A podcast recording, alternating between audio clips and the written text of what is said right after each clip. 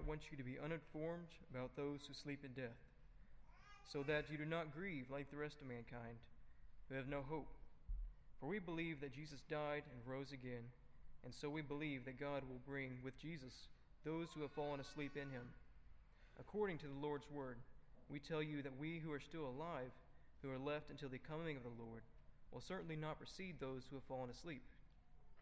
For the Lord himself will come down from heaven with a loud command, and the voice of the archangel, and with the trumpet call of God, and the dead in Christ will rise first. After that, we who are still alive and are left will be caught up together with them in the clouds to meet the Lord in the air. And so we will be with him. We will be with the Lord forever. Therefore, encourage one another with these words. This is God's word. You may be seated. Thank you.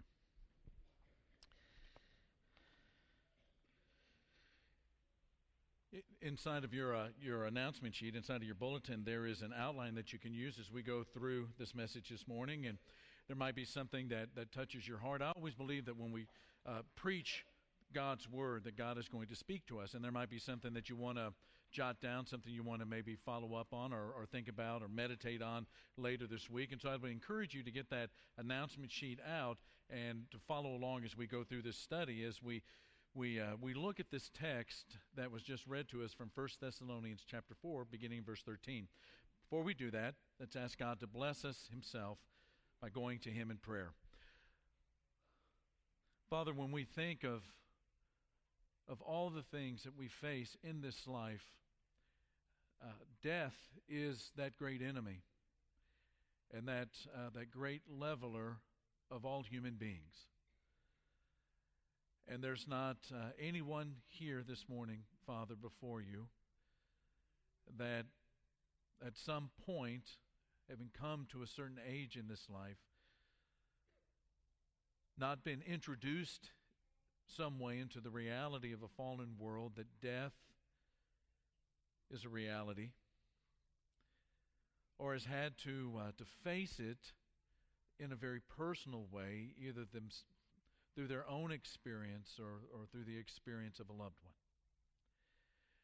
And so as we gather on this first day of the week, Father, to encourage one another, we're asking you through your word to encourage us in order to, to have this hope, this this golden hope, this this this tremendously dense and real hope, Father, that is not only true but inevitable, to be at the forefront of our thinking, Father, in all that we do in the coming days.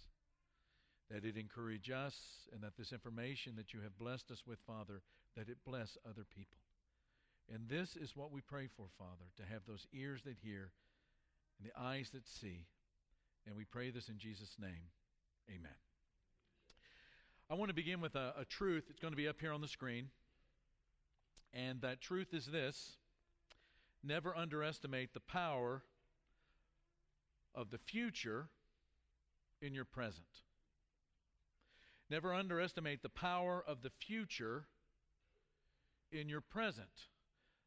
The truth and the reality of what's down the road, when we think about it and it goes all the way down on the inside of us and becomes something that resonates in our soul, something that we hold on to, something that we base and found our life on, it has an absolute effect on the way that we live our life in the present. And that is never more true when we think about death, whether it's it's, it's something personally that we're facing, or we're facing it with somebody that we, we, we love with all of our, our heart.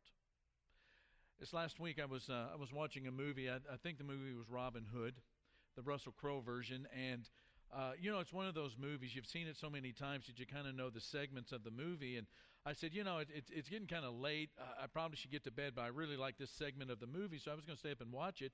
And after a while, uh, it was only about a, a fifteen-minute segment there, I, I began to notice that all of the commercials at that time had to do with skincare products that had been designed scientifically to fight back the effects of aging.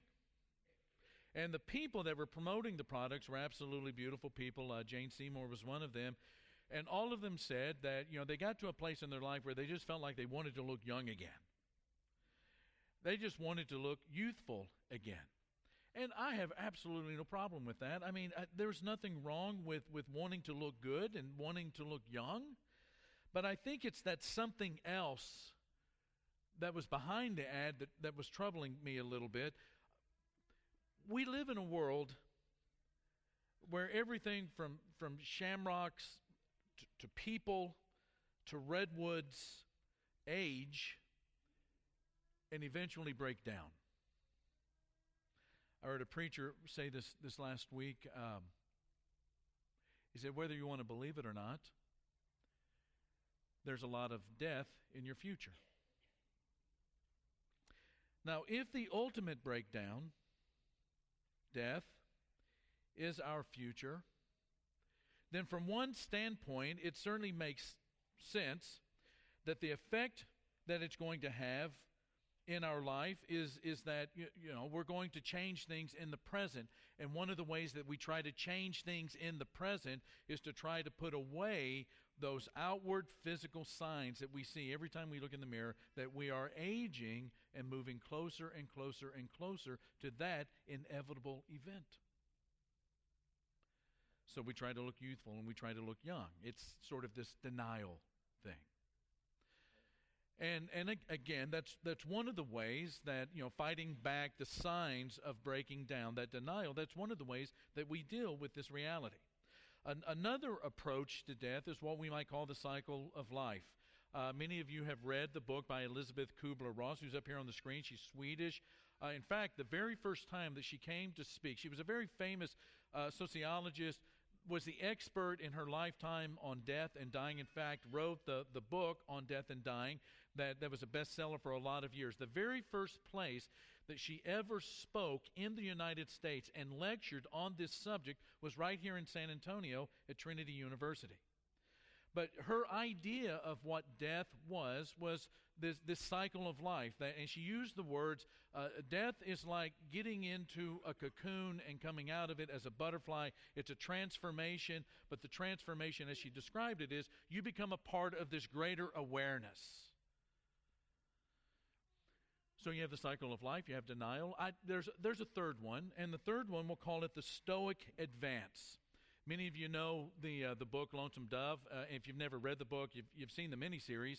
You know that there's this really horrific part in the book and in the miniseries where uh, the, the gang out of the uh, Hat Creek Cattle Company have taken the cattle and they're starting to move it up to Montana. And as they are getting ready to cross a river, uh, there is at the very end of the crossing, all of the cattle, all of the cowboys except the last two, they get into the water, and one of the boys falls off of his horse, and he is attacked. He, he gets into a water moccasin swarm. Now, uh, you know, I've, I've I've I've lived around snakes all of my life, and you know, everybody thinks rattlesnakes are the bad ones. Man, rattlesnakes for me are like number four or five. Water moccasins are right up there at the top because they can bite you underwater. I mean, who wants that? But it's this horrific scene, and it's scary, and, and some of the cowboys cry knowing that it could have been them. And so as they, they bury Sean O'Brien under the tree and they get ready to move on, they, they, who's going to say something? And Gus steps forward and basically says, life is tough, and if you're not careful, all of this is going to happen to you. And he gets on his horse. He says, I'm going to Montana. And his sidekick says, he's right. When it comes to death, you just got to ride on. Is that true? That when it comes That when it comes to this reality in life, that the best thing to do is, is to ride on? I would offer that there's, there's another way. There's a Christian way in which we view this future, and it's this. Death is not to be feared because death has been defeated. Death is not to be feared because death has been defeated. Verse thirteen of that passage that Joshua just read for us, brothers and sisters, who we do not want you to be uninformed. Circle that word in your Bible about those who sleep in death, so that you do not grieve like the rest of mankind who have no what? Say it together. Hope. Who have no hope. As disciples of, of Jesus, Paul is saying that one of the important parts of living this life as a disciple of Jesus of Nazareth is that we need to be informed about death. Why? Because there's a lot of death in our future. Sounds morbid, I know. I, I would rather be preaching on just about anything else this morning except this.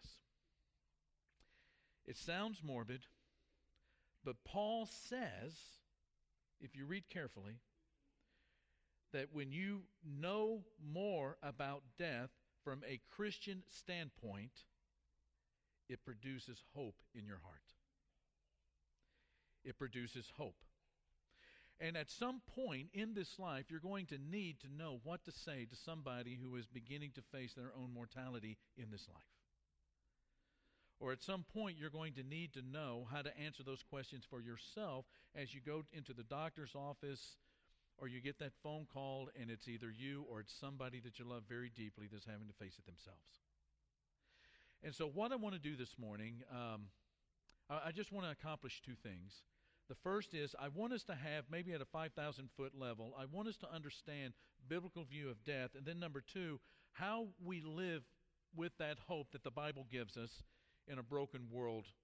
The world is thus, thus have we made it. Now, when sin entered the world, as you know, that's when the world became this broken place. Genesis one and two, this great creation. Genesis chapter three, the fall of humanity. We decide we want to be our own masters. We're not, we're not going to trust God. And one of the primary summary statements in the New Testament about what's happening in Genesis chapter three is Romans five and verse twelve. Just as sin entered the world through one man, there it is, he's talking about Genesis three right there, and death through the sin, and in this way death came to all people because all have sinned. Now again, reading that very carefully and, and sensitively, one of the things that it tells us is that death is not native to creation. Death is an abnormality. Death is not a part of the original design. Human beings, you and me, peoples, we were created to live forever.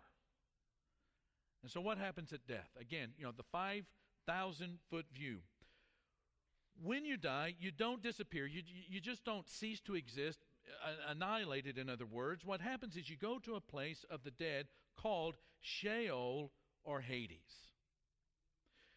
Sheol and Hades, I believe, are the same place. You find them uh, both being used as, as interchangeable uh, words in the Hebrew and in the Greek. Psalm thirty and verse three says, O Lord, you have brought up my soul from Sheol. You have kept me alive that I would not go down to the pit. Sheol is that place where the dead go after they have left this life. Now, in this place, that is life after death, a person, biblically speaking, would go either to a place called Tartarus or a place called paradise. Tartarus is the place of the unrighteous. In Second Peter chapter two and verse four, uh, what we have in our, our, our English translations, as uh, that, that word being translated as hell, is, is actually this word Tartarus in, in the Greek language. And it's the place where the disobedient angels were located when, when God, in his disapproval and their sinfulness and rebellion against him, he placed them after that, that fact. In Luke chapter sixteen, it is that place that is described in the, in the, in the parable of the rich man and, and Lazarus. Uh, this is where the rich man goes. It is, it is a place for the unrighteous. He's not there because he's rich. He's, he's there because he's unrighteous. He has opportunities to take care of Lazarus and to sp- spread the blessings, but he doesn't do it. In fact, you know, he treats Lazarus as, as sort of um, uh, a discardable human being. And that's his unrighteousness, and he's in this place of torment. Paradise is the place for the righteous. In Luke chapter sixteen, this is the place where the, the, the, the poor man goes. It, it's called there the bosom of Abraham. Uh, it's also called paradise. Uh, now, paradise is, a, is, a, is a, a tremendous word. I mean, when we hear the word paradise, we all get these images of places where we grew up that we thought was absolutely beautiful. It's usually uh, a, a place out in nature, out in the country someplace, and we just think of this pristine, primeval place that's just beautiful to us. We're not in man's architecture. We're out in God's architecture, and that really is what this word really touches on. It's a Persian word, and it was a word that was co-opted by, by lots of people to describe beautiful things, But it started as a, as a word that described the great gardens and exotic animals that filled these gardens of, of, of the Persian kings. And it, it's a place that conjures up beauty. It's a place that conjures up peace. And you'll remember that on the cross in Luke chapter twenty-three, as Jesus is about to die, what is it that he says to that thief? Today you will be with me in, where? In paradise. Paradise is the place in life after death where those whose faith and trust were foremost and preeminent in God, that is the place that they go. And and I want you to see something really interesting about paradise in Scripture. After the resurrection, now Jesus had said, you will be with me where? In paradise, right? Notice that when Jesus is seen by Mary, he tells her not to touch him because he has not ascended where?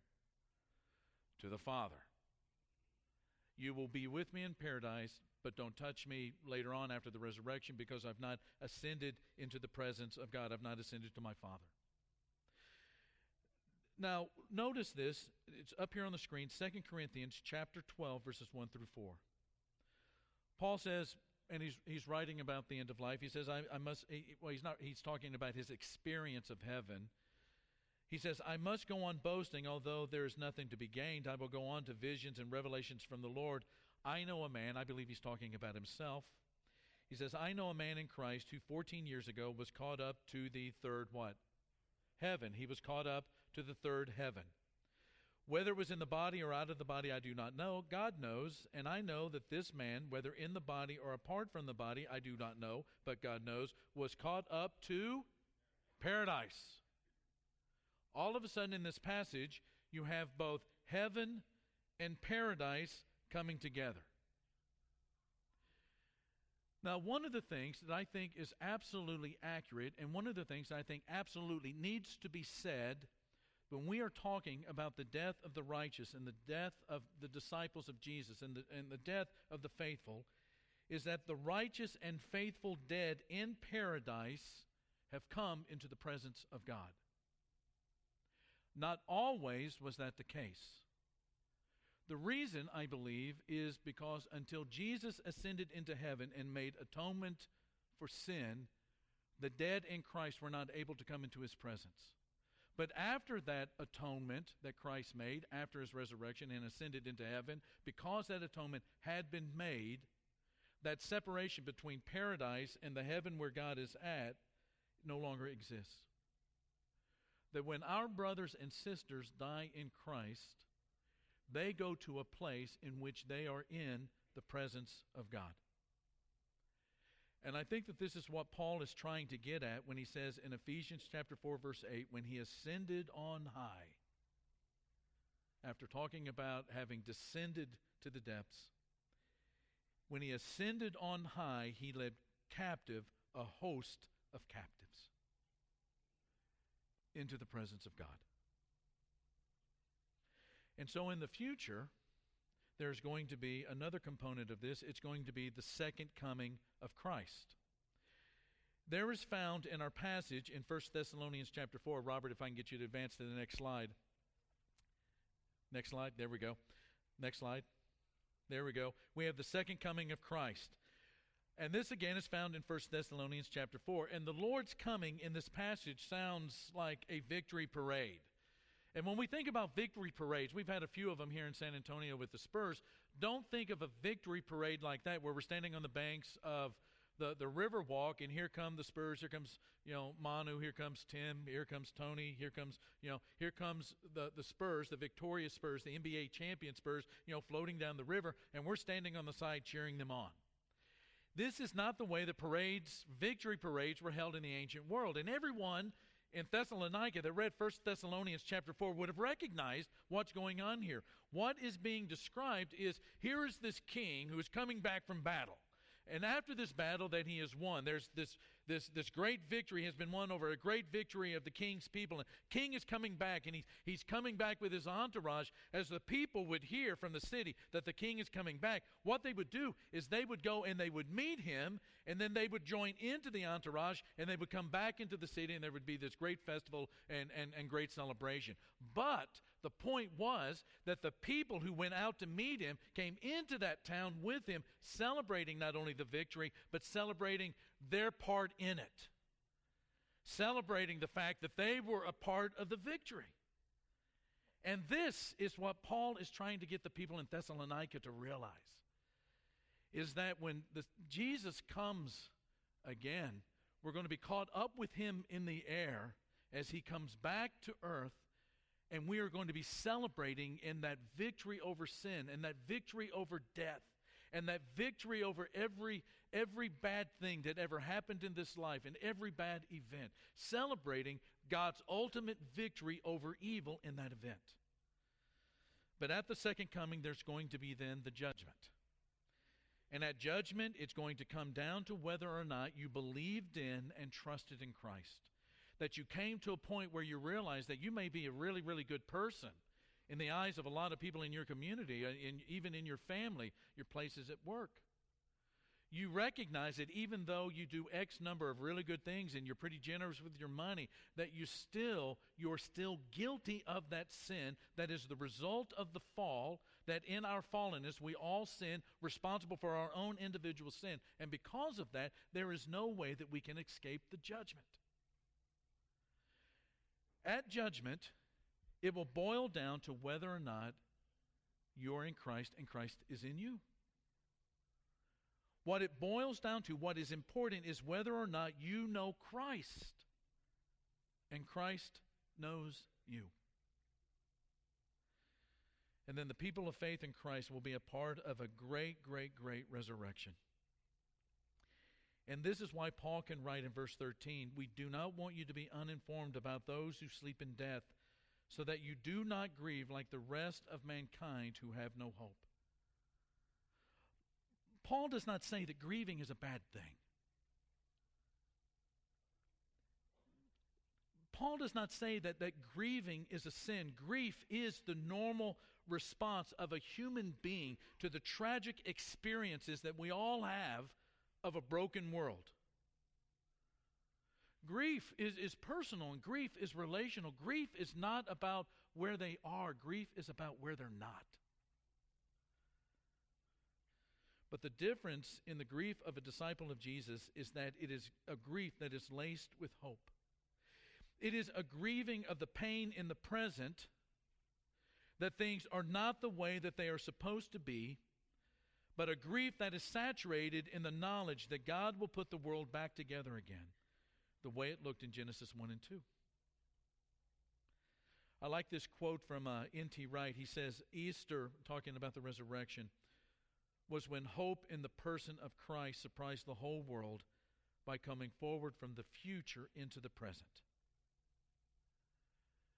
You know, it's really important that we that we study the resurrection of Christ, that we know about the resurrection of Christ, that we that we understand and, and grow in our understanding of what that resurrection is like, because when we see the resurrected Christ, what we see is our future.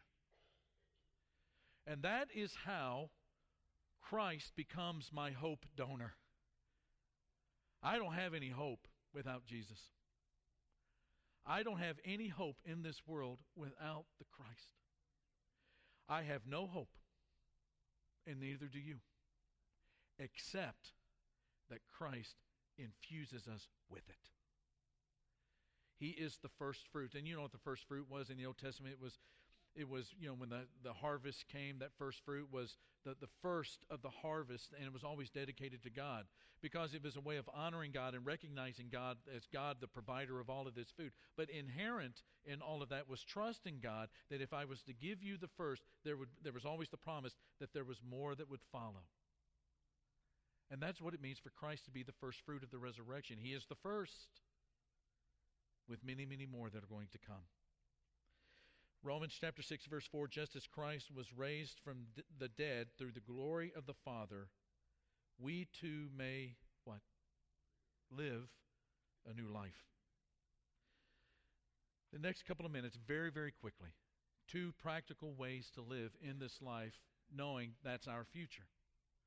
The first is believe what Christ believed. Simple, right? Believe what Christ believed. Jesus talked about the resurrection and the future a lot. In John chapter fourteen, he says what? He says, I go to prepare a place for you. In my Father's house there are many rooms. I will come back for you, and you will be with me forever. In John chapter eleven, Lazarus dies, and Jesus bring him, brings him back to life. But while he's grieving, which is kind of a, a very interesting thing, because he knows he's going to raise Lazarus to life again, but he grieves.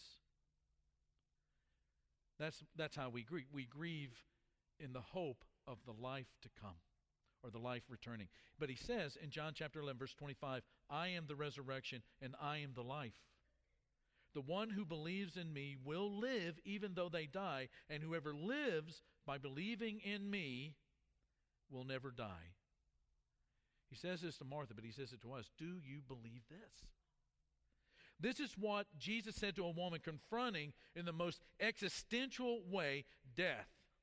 And again, it's here that we see grief in, in Jesus. He weeps, even in the knowledge that he will raise Lazarus from the dead. Jesus loves Lazarus. He, Lazarus is his friend, and he weeps over the brokenness and the ultimate breakdown in his friend because of what happened to all humans who are made in the image of God when sin entered into the world, the ultimate breakdown.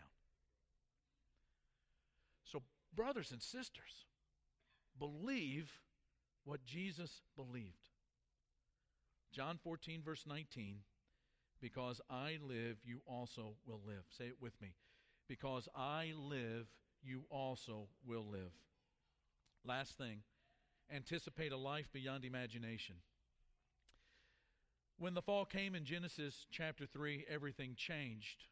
We, we talk about this a lot. We, we age, we grow feeble, we grow weaker and weaker and weaker until we die. Paul describes the world in Romans eight as in being in bondage to decay. In, in God's heaven, all of that is gone. In God's heaven, all of that is gone. Instead of growing weaker and weaker, we grow stronger and stronger and stronger. And we always become, in God's heaven, that person we were always supposed to be. And and and one of the things that um, that the Bible describes for us is that we, we are destined for beauty. The reason the word paradise is used, we're, we are destined for beauty. Revelation describes heaven as a place where the streets are golden. Uh, a, a week ago at David Lehman's funeral in Brackentville, he was such a fan of, of, of the Texas Longhorns that, that one of the, the people that knew him and knew his affinity for the Longhorns said, you know, for David, the, the street is going to be golden and burnt orange. And pearly gates, you know, you remember the, the all of the all of the metaphor, and that's what it is. I don't think that's literal. I think it's a metaphor. It, it, it's a metaphor for a place so beautiful that your eyes water. You ever seen a sky so blue that it just makes your eyes kind of well up a little bit? Heaven is a place so beautiful that you never get tired of looking at it. It's it's a beauty that we can't even imagine. And and it's and it will be a banquet. One of the, in fact, the number one metaphor that, that Jesus uses to describe the place where God is is a banquet. The most used metaphor. You know, in the ancient world, the ancient world was a place where you couldn't always count on food. You, you know, if there's a famine or there's there's a drought, I mean, you just can't just drop down to the H E B and, and pick up what you need. You were going to suffer. And if there was a famine, I mean, you just couldn't pop over to the H E B. You couldn't pick up some tomatoes imported from another country. It was a time of suffering. And that's why these wedding banquets were so anticipated. They weren't just a couple of hours. They went for a week. And for people who a lot of times didn't have adequate food or even very good food, and and for people who didn't have, you know, wine to drink, these these banquets were the were the best part of the year. The best part of the year. Because during that week, you would get to eat like a king. You would get to eat like a king. And not only would you eat like a king, but you would eat like a king with all of your, your family and all of your friends and all of your community of, of people. And it would be the finest of foods and the finest of wines. And it's not just a metaphor that Jesus uses. Isaiah has his grand vision of what it's going to look like in the end. And Isaiah says, on this mountain, the Lord Almighty will prepare a feast of rich food for all peoples, a banquet of aged wine, the best of meats, the finest of wines. On this mountain he will destroy the shroud that enfolds all peoples, the sheet that covers all nations. He will swallow up death forever. The sovereign Lord will wipe away the tears from all faces. He will remove his people's disgrace from all the earth. The Lord has spoken. So a preacher died uh, back in the nineteen nineties, a famous preacher here in the United States. You might have some of his books, Donald Gray Barnhouse. Uh, Barnhouse. What you might not know about this man who preached for decades in Philadelphia is that uh, while his children were very small, his first wife died. And they had gone to the funeral, and as they were driving home, his kids, as you can imagine, little kids were just distraught that their mom was never going to be around again, at least in this life. And as they're sitting in the back of the car going back to their home, they're at a stop sign, and this gigantic moving van goes right in front of them, and uh, as it goes by, the shadow of the van rolls right over the top of that car, the shadow of it. And that's where he had an epiphany. And he turned to these little kids that he had his arms around.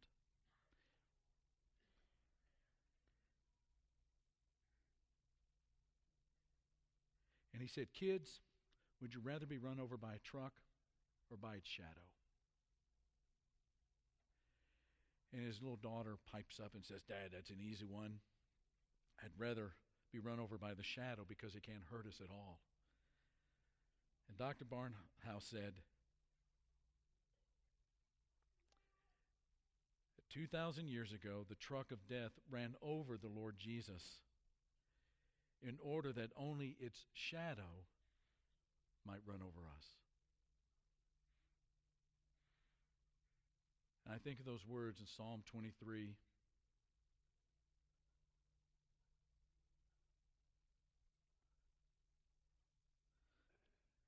Where David says,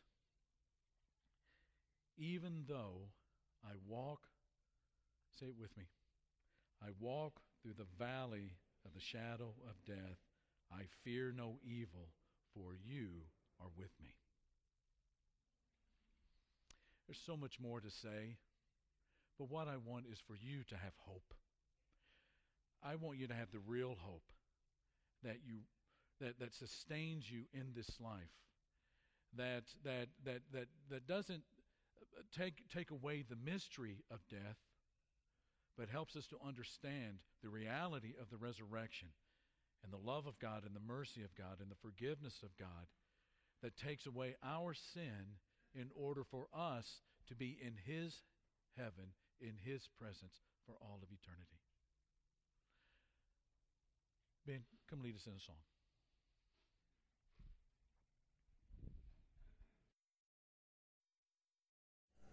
Let's stand. Time is filled with swift transition. Not a word of who can stand.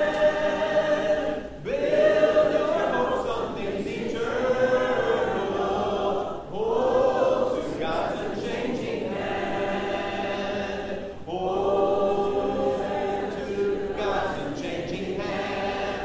Hold to God's unchanging hand. Build your hope, something's eternal.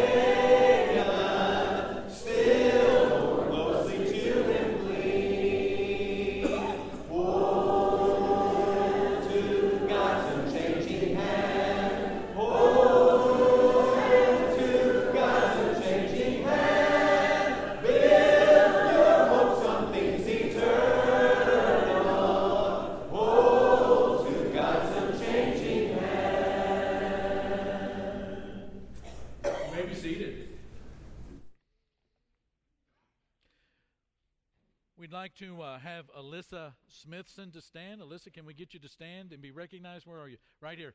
Can we get you to stand a little bit longer so everybody can see you? New member of our church family. We'll have a picture of her real quick that you can see in the directory and up here on the screen. We're going to get you. Uh, several prayer requests have come forward. This from David Youngblood for uh, his sister Brenda Dickerson. She is home now, still receiving some chemo treatments. We want to continue prayer there. Uh, Belle Watson for Shara Hester McClellan. Thank you for your continued prayers for my friend of forty years. Uh, Shara has stage four cancer in her abdominal lymph nodes and stage one cancer in her pancreas and intestines. She is undergoing treatments and doing well. Side effects have been minimal. Thank you for your prayers. They have helped. Callista Lyrla for Chris Al- uh, Alcozer. He is continuing continuing to struggle with depression. Please pray for him to have a better week.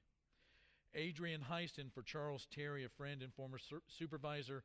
Charles's friend Sam Payne and her mother uh, were violently assaulted by a group of people and robbed um, Sam of her purse, car, and apartment.